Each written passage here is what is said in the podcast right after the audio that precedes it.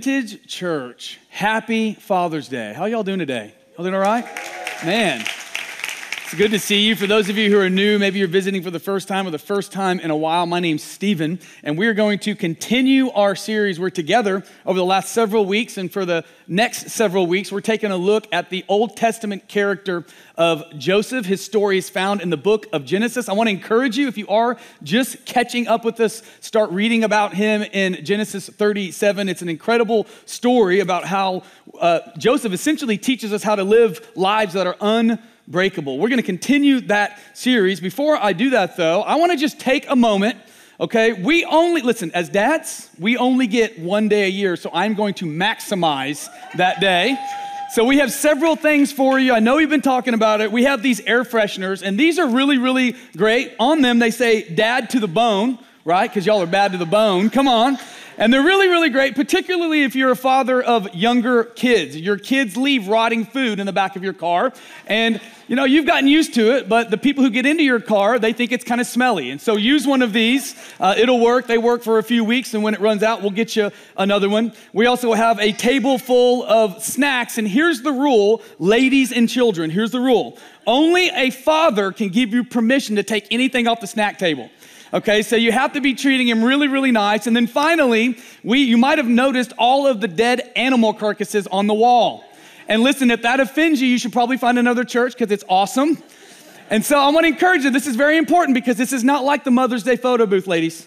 There are not double takes. You do not need to fix collars or any of that. You get in front of the dead animals and you take a picture, you're done. Okay, that's the rule. One more time, let's give it up for our dads. Come on. Super glad that you're here. While all of culture tends to be hating on strong men, from my experience, certainly in studying history, weak men do a lot more damage to culture and society than strong men. And so it's important that God's people honor uh, biblical masculinity. And we are definitely a dad church here. So thank you guys so much for all that you do. We're going to jump into our fourth week talking about the story of Joseph. Joseph finds himself in prison. He finds himself in prison. If you have your Bibles, I want you to turn to Genesis chapter 39. Before we do that, though, I want to talk about something really, really exciting happening in our church. Next month, we actually have, have, come up into a very, very critical part of a project that we started last year. How many of you guys were here for the There Is More uh, series last year? In that series, we actually kicked off our plan uh, to essentially add more space and better air conditioning across all of our locations. We introduced that plan across all of our locations. You guys came out in force. We've been working on the plans. We're going to be adding a brand new state of the art auditorium on the other side of the building with the same footprint as this entire building. And then we're going to be making all of this kid space. It's something we desperately need. Now, here's what happened. How many of y'all would like some more elbow space? Listen, let me tell you the truth. Only a preacher likes a full room. Nobody else likes a full room. They like to spread out a little bit. So you need some more space. So do our kids' ministry. A lot of times when there's a need in the church, I hear people say this all the time. Well, Pastor, you know, I thought we were spiritual family. Like, isn't that spiritual? What's with all the physical talk? We are a spiritual family, but every family needs a home. It's in that home, that physical place, that provides a context to reach people far from God. And so that's really what the There Is More capital campaign is all about. We have an immediate need right now of $240,000 to break ground and begin on that new auditorium. For those of you who may know a banker, you know that they really only care about one thing cash. Come on, you're talking about it's true. Okay, and so we need that cash to be able to start. Uh, we kicked this off, uh, this need to you last week. So far, we've, got, we've given just um, over 10%. Give it up. That's a good start. Come on. Okay, okay, but, but we need you to give more, okay, because we need more so that we can get started. If you're in here and you've already pledged and you fulfilled your pledge, it wasn't big enough. You need to pledge more, okay? We need some help. For those of you, maybe you're just joining us, you want to find out more information about the project, including what we're doing across all of our locations, you can go right outside this door to the right. There's a booth there that has a ton of information. You can also visit vintage.church forward slash more. Uh, if you're in here and listen, pray about giving something. Here's the thing it's weird when you go to a church and a pastor tells you exactly what to give. That is not my job. Here's what my job is it's to remind you that every time God wants to do something great in His people, in their communities, in our world, He always uses His church, His people to do it. So here's what my job is my job is to make sure that the need's in front of you. Your job is to pray and to ask the Holy Spirit what He would have you to do. Here's the promise from heaven. The promise is that if all of us do everything that God tells us to do, we will have not just enough, but more than enough to do this and to be a blessing, okay? So I wanna make sure that you're praying. We're gonna keep this need in front of you, okay? We're gonna keep bringing it back to you, letting you know what the progress is. If God's putting something on your heart, you wanna connect with me, I'm right outside to the right in the, an area called the guest suite. I'd love to talk with you about this or maybe just about getting involved in the church. So, Genesis chapter 39, verse 21. We're gonna continue to do what we've been doing every single week we're going to stand. Would you please stand? We're going to honor God's word as we read our key passage today from Genesis 39, verses 21 through 23. The Lord was with Joseph and extended kindness to him. He granted him favor with the prison warden. The warden put all—I everyone say all, all the prisoners who were in the prison under Joseph's authority. And he was responsible for everything that was done there. The warden did not bother with anything under Joseph's authority. Much like Potiphar, he trusted Joseph completely. Why? Because the Lord was with him and the Lord made everything that he did successful. You may be seated.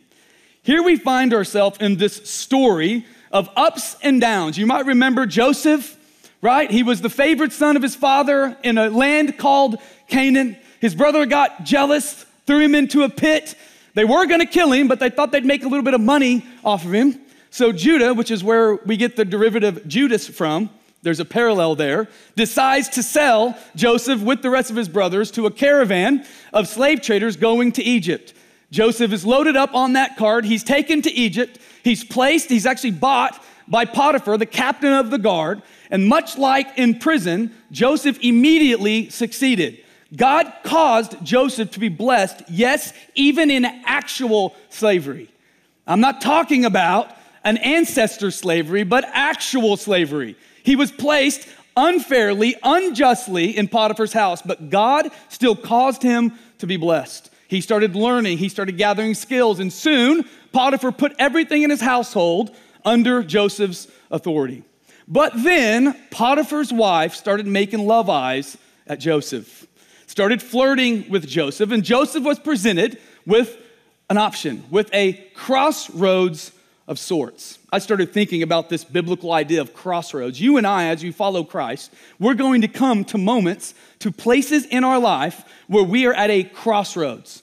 Here's how you know you're at a crossroads Do I go this way or do I go that way? And our decision to honor God in the crossroads of our life is going to determine how much He is able to do in and through our lives. Joseph finds himself at a crossroads. Last week we talked about what you do when you find yourself at the crossroads of temptation. Uh, Joseph stayed strong. He resisted the advances of Potiphar's wife. She falsely accuses him of rape. Yes, that was the first Me Too movement. It's in the Bible. There's nothing new under the sun falsely accuses him of rape. Yes, I said it. Okay, then Potiphar comes in, and you might notice Potiphar doesn't kill Joseph. You know why? Because not even Potiphar actually believed that's what happened. But Potiphar, to save face, throws Joseph in his dungeon, the deepest, darkest prison, the king's prison, where he is sitting there today. And here, Joseph, having done the right thing, having honored God, it seems as though God's not working. And yet, as he enters that prison, the same favor that was on him in his father's house went with him to Potiphar's house, and wouldn't you know it, is on him in the prison. This is so important for those of us who are really going to honor God. Sometimes we look out at our circumstances and we make the false assumption that because everything's not working out the way we think or the way we think it should or the way that was promised to us, that somehow God has left us. You know, it reminds me of this story um, in the Old Testament book of Joshua. Joshua is getting ready to take God's people into the promised land. He is Moses' successor, and Joshua is preparing to go to battle, and he sees on the horizon, on a hill, an angel of the Lord. And the angel of the Lord, he wasn't really sure who he was at first. He was already ready for battle. Joshua walks up to this, this angel of the Lord and he says, Are you with me or are you against me? To which the angel of the Lord said, Neither. I'm the commander of the Lord's army. I think a lot of times, here's what we do we're tempted at the crossroads to beg and to pray, cry out to God, God, are you with me? Instead of asking, are we with God? That's the bigger question. I think that's probably one of the most important questions we can answer today, especially Father's Day. There is an all out assault on the very thing that made this nation great. There's an all out assault on things that were true five minutes ago, but all of a sudden words are changed, and God's people, once again, and it's not abnormal, God's people are made for these moments. We're at a crossroads where are we going to honor God or are we going to bow or bend our knee to culture? Joseph could have made lots of excuses in the prison. He could have complained. He, he had lots to be upset about. There was no distinction in his mind between honoring God and continuing to move forward, which is exactly what he did in this passage. You know, I started thinking about the story, this particular chapter, and the summary here is you see Joseph in jail. There are two men that are brought to the jail. There are two dreams, two interpretation. One lives, one dies, and one man forgets, and Joseph is still in jail. What I think we learned this week from the story of Joseph is this waiting is a core discipline in the Christian life. Waiting is a core discipline in the Christian life. I'm waiting for an amen. Teaches us something, huh? We look at the promises of God, we see God coming through in the lives of the people in Scripture. But if we're not careful, we can rush right through their stories and we forget that what we're reading in just a few chapters was literally somebody's entire life. And we miss the bigger things that God wants to do in our life. They usually are not at the mountaintops. The greatest work God does in you to prepare you for the future is when you're in the valley. It's when you're in the said prisons of your life. Learning how to wait biblically, to wait well, is so important to your faith. And you know, none of us like to wait. You know, in, in, Texas, you can still be, you can be going 90 miles an hour on the highway, and there's still some redneck bumpering you, put, trying to push you out of the way. Why? Because we don't like to wait. You know, as dads, you can relate to this. Come on now. Sometimes it's the end of the day. You know, my wife's running late from work. I got to do dinner with the kids, and the last thing I'm thinking about is the stove. Oh, no, no, no, no. I'm thinking microwave. I'm thinking, let's get some pizza rolls, let's get some chicken nuggets. And if you're more sophisticated, you moved on from the microwave to the air fryer. Come on, how many of y'all love the air fryer? The truth of the matter, though, is you were not designed by God to live that way. Sure, there are moments where you got to do what you got to do but your whole life is not meant to be developed in a microwave. And for many of us, what happens is we live moment to moment, like second to second, never seeing God's bigger picture because we don't learn how to wait. I was studying this week and I came across uh, this, this idea. I didn't know this, but how many of you guys have ever watched an NFL game on TV? So, in, in, in an NFL game, the networks give three hours for the game. Three hours. Now, the actual regulations of the game only give time for one hour. Okay, but in those three hours, there are 60 minutes for commercials, 75 minutes when the players are just standing around waiting for a call or waiting to start the next play, and there are 17 minutes dedicated to replays alone. By the end of that three hour period, there are only 11 minutes of actual football played. That's actually how most of our lives go. The great theologian Warren Wiersbe says this about Joseph's time in prison. God permitted Joseph to be treated unjustly and put in prison to help build his character and prepare him for the tasks that lay ahead. The prison would be a school where Joseph would learn to wait on the Lord.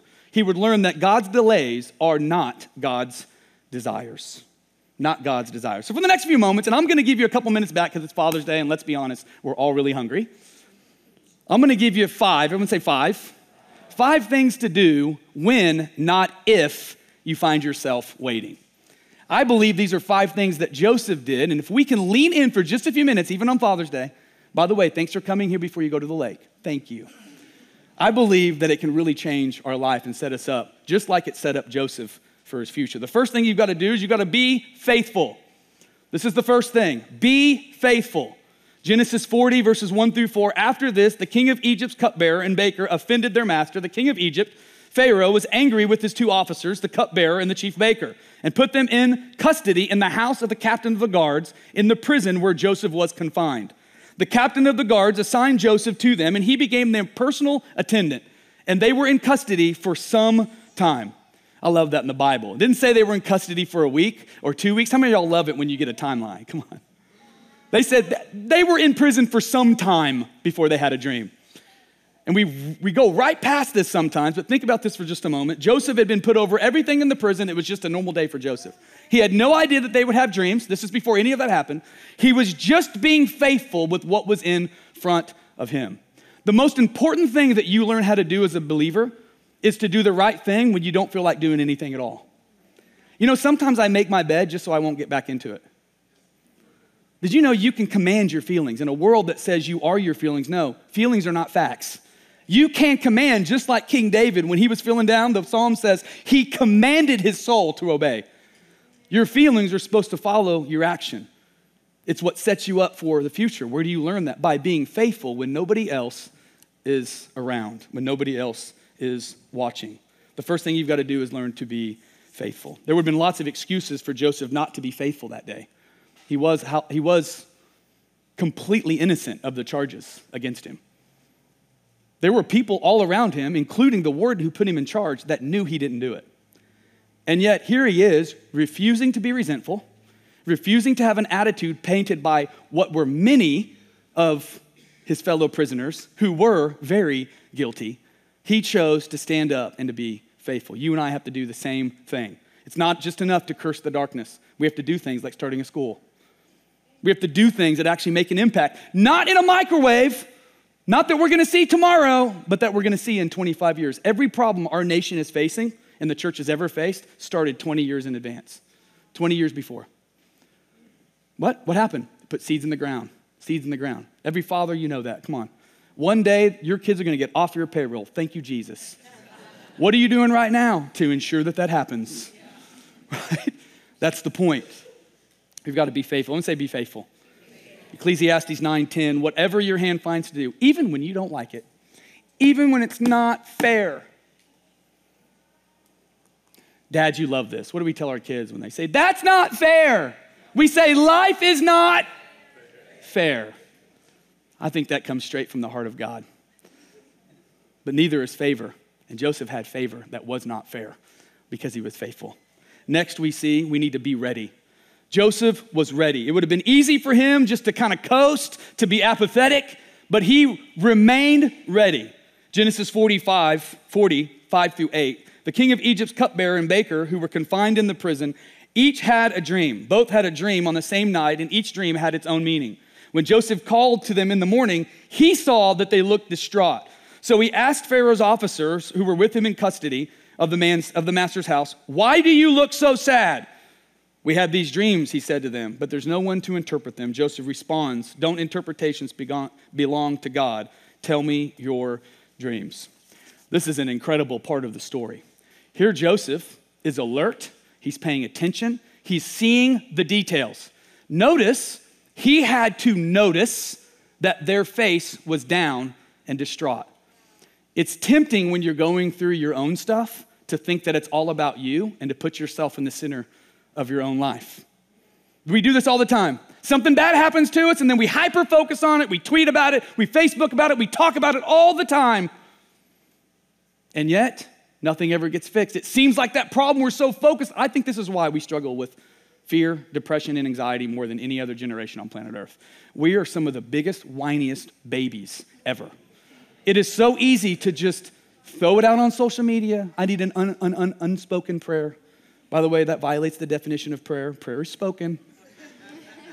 we want to complain and we want to vent and we want to hyper focus on what was done wrong to us or what was done wrong to our ancestors. We want to make an excuse and be resentful. Here's what I've learned what you focus on, you become full of. Joseph knew this. He refused to focus on himself and he paid attention to what was going on. And he noticed that these two guys, right? He noticed that something happened to them. He noticed a change in their physical reality and he paid attention. Why? Because he was ready. He was ready. He notices it, he brings it out. Next, he stayed close to God and he remained humble. You've got to learn to be humble. That's not something you naturally are. You have to learn to be humble. We see somebody totally different than who we first met in Genesis 37. Genesis 37, 15, 16, 17 year old kid. Man, he got a dream from God and he couldn't wait to tell everybody about it, especially his older brothers. Man, he, he even got his parents around. He's like, come on, you need to hear about this. Y'all all gonna bow to me. totally different here. Totally different. You know, sometimes we're crying out to God, God, I want favor. God, I want you to move in my life, but we're not ready. That if He gave it to us, we would squander it. How many of you, by a show of hands, have ever had something you look back on and you wish you didn't squander? Likely that was something you got too soon because you weren't ready.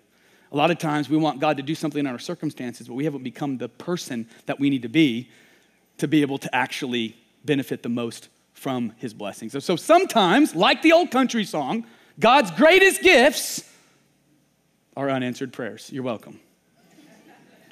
You've got to learn to be humble. Genesis 40, verse 8. We had dreams, they said to him, but there was no one to interpret them. Then Joseph said, I'm your man.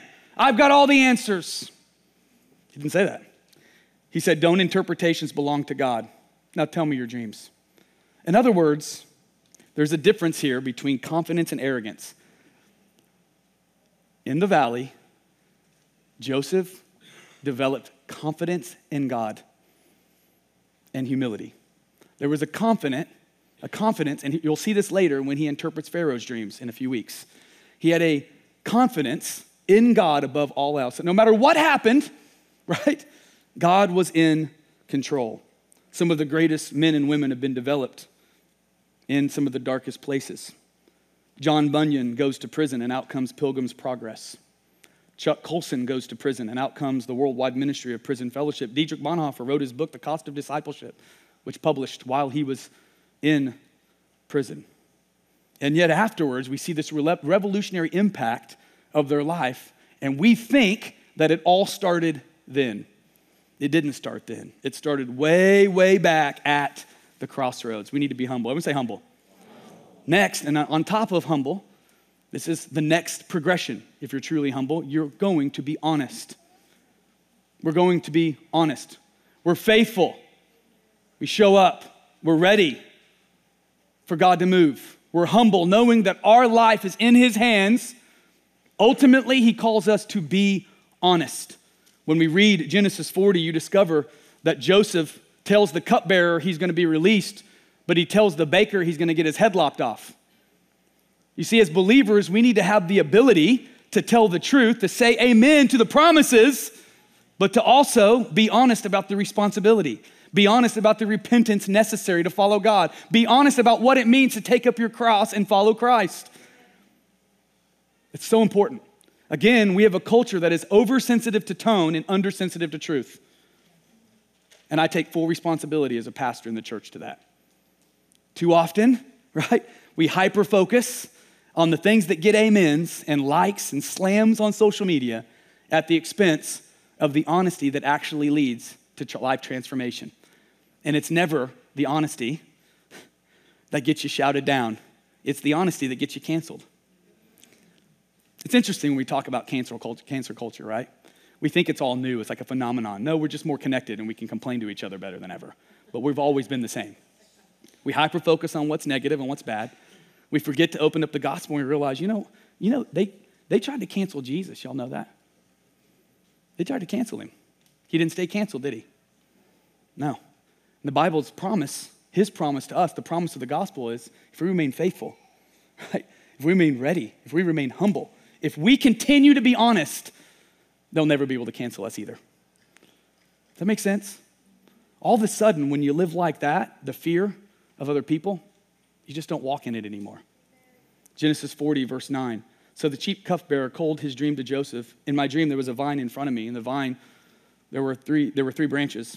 As soon as it budded, its blossoms came out, and its clusters ripened into grapes. Pharaoh's cup was in my hand, and I took the grapes, squeezed them into Pharaoh's cup, and placed the cup in Pharaoh's hand. This is its interpretation. Joseph said to him, The three branches are three days. In just three days, Pharaoh will lift up your head and restore you to your position. You will put Pharaoh's cup in his hand the way you used to before when you were his cup bearer. Joseph gives this incredible interpretation of this dream. For those of you who are kind of wondering, what's all this about a baker and a cupbearer? Well, there was an attempt on the king of Egypt's life and he wasn't really sure who was guilty, so he threw both of them into prison. But as the investigation wore on, right, he would discover what really happened that the cupbearer was innocent. I want you to think about this for just a minute. Here, Joseph is interpreting a dream from God to a man wrongly accused, just like he was. Think about how humble he had to be to do that. Think about how much he had to really trust God. Here, God was given the answer to someone else in the exact same situation who had been there a fraction of the amount of time, and yet there was still crickets for Joseph. Think about it for a minute. Crickets. Next, the baker, who was the Judas, by the way, who did try to kill the king. When the chief baker saw the interpretation was positive, all of a sudden now he wanted one. Three baskets of white bread were on my head. In the top basket were all sorts of baked goods for Pharaoh, but the birds were eating them out of the basket on my head. This is its interpretation, Joseph said. you might want to sit down. The three baskets are three days. In just three days, Pharaoh will also lift up your head, but he will take it off of you and hang you on a tree. Then the birds will eat the flesh from your body. I could have said the first two things. The last one, I would have maybe self censored. Joseph was a bold truth teller. Those who follow God are not little wimps. You know, I remember when I first was considering becoming a pastor, um, one of the reasons I, I, took longer than I, maybe I should have to get into it was all the pastors that I was around. I had a really, really great pastor, strong man of God. But as I'd gotten out on my own and I looked around starting a church and started, you know, putting together a peer group, I just realized I just I don't think I could ever be a pastor because these guys just all look weak and they're always scared all the time. And it seems like their church is always bossing them around. They don't seem very happy. Right? It wasn't until I started reading God's word and the Holy Spirit started dealing with me. He said, actually, that's not what a confident pastor looks like. Right? A man of God, a woman of God, people faithful to God's word, they have a thick skin and a soft heart. Did you know it's possible? Meekness is not weakness.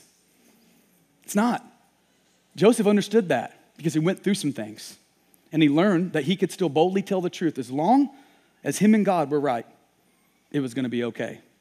The good and the bad happened. Genesis 40, verse 20. On the third day, which was Pharaoh's birthday, he gave a feast for all of his servants. It was also a lesson to all of the people who might try to kill him in the future. He lifted up the head of the chief cupbearer, probably first, restored him to his position. Then he restored the chief cupbearer to his position. He placed the cup in Pharaoh's hand, but he hanged the chief baker, just as Joseph had explained to them. Now, it's at this place in the story you're thinking to yourself, okay, this is good, right? He's about to get out. Pharaoh, listen, he, he just solved a coup d'etat of Pharaoh. Certainly, it's time for Joseph to come out of the palace. This is what we do we get ahead of ourselves. Here's point five as we close we need to learn to be patient. Remember the good interpretation? Joseph added a personal request at the end of that one in verse 14. He said, But when all goes well, he had complete confidence that God was faithful and that what he saw was true. Remember that I was with you. Please show kindness to me by mentioning me to Pharaoh and get me out of this prison. For I was kidnapped from the land of the Hebrews, and even here I have done nothing that they should put me in the dungeon. So he looks to man for his answer. He looks to the one who should be the most grateful, the cupbearer. Think about all the fear and the anxiety. Then it all happened just like Joseph had said. You think this is his ticket out. That's what me and you do. We do that. We're going through pressure, things are rough. The first thing we're tempted to do in those moments is to look to another human being to be the source of our salvation, the source of our, redemption, the source to our problem, to our answer, and yet that's not what happened. The cupbearer promised, Yes, Joseph, I'm your boy. I won't let you down. Man, you blessed me so much. I got your back. Right? Look what it says Genesis 40, verse 23. Yet the chief cupbearer did not remember Joseph, he forgot him. Well, I guess God's not done with Joseph, is he? He forgot Joseph. Next week, we're going to pick up this story. The next verse from that scripture is And two years later, Pharaoh had a dream. We, we pass right by it. Not one mention of anything that happened in the next two years. Two years, he went from a mountaintop, I'm getting out of here, to now I'm hopeless again. You know what would have happened if God would have delivered him at that moment? He wouldn't have been there when Pharaoh had his dream. You know what would have happened? Had he just granted his request, you and I wouldn't even know Christ. The Bible says that the Messiah would come through this family, that through Abraham, Isaac, Jacob, Joseph, all the nations of the earth would be blessed. The line of Christ is the reason we're here. You see, God wants to do so much bigger with your life than you can possibly see in the moment. And I can't, you know what Joseph did for two years? He was faithful, he was ready, he was honest, and he was humble. And he continued to be patient. I'm going to close with this passage. I don't know where you find yourself today, but my prayer is that the same God that was there with Joseph in that prison is there with you and yours. That in the moments where nobody has any words that can make you feel better, that can make anything right, you would lean forward into the one that has everything you need. And you would allow his words to shape how you think, how you live, and what you see. Isaiah 40, verse 31. They who wait for the Lord shall renew their strength. They shall mount up with wings like eagles. They shall run and not be weary. They shall walk and not be faint. Let me pray for you. God, I thank you so much for the power of your word. You can clap. Go ahead and clap. That's good. Let's pray. God, I thank you so much for the power of your word. Thank you, God, for what you're doing in our lives. I thank you, Father, that you're always doing more than we can see. And that sometimes, Lord, it's hard. But it's in that hardness, Lord, that you soften our heart, but you thicken our skin. And I pray, God, that you would prepare us for the fights ahead, for they are going to be many. There's a day coming where your people called by your name are going to rise up just like they have throughout church history to be the, light and the salt that this world so desperately needs. Father, we don't rise to the occasion, we fall to the level of our preparation. Today is preparation. Father, prepare us for what's coming. Allow us, Lord, to see just what we need to see to take the step. Father, give us the courage that we need for the days ahead. I pray, Father, for every father here, I thank you that you're the greatest father that ever was and ever will be. You are a great example for us to follow.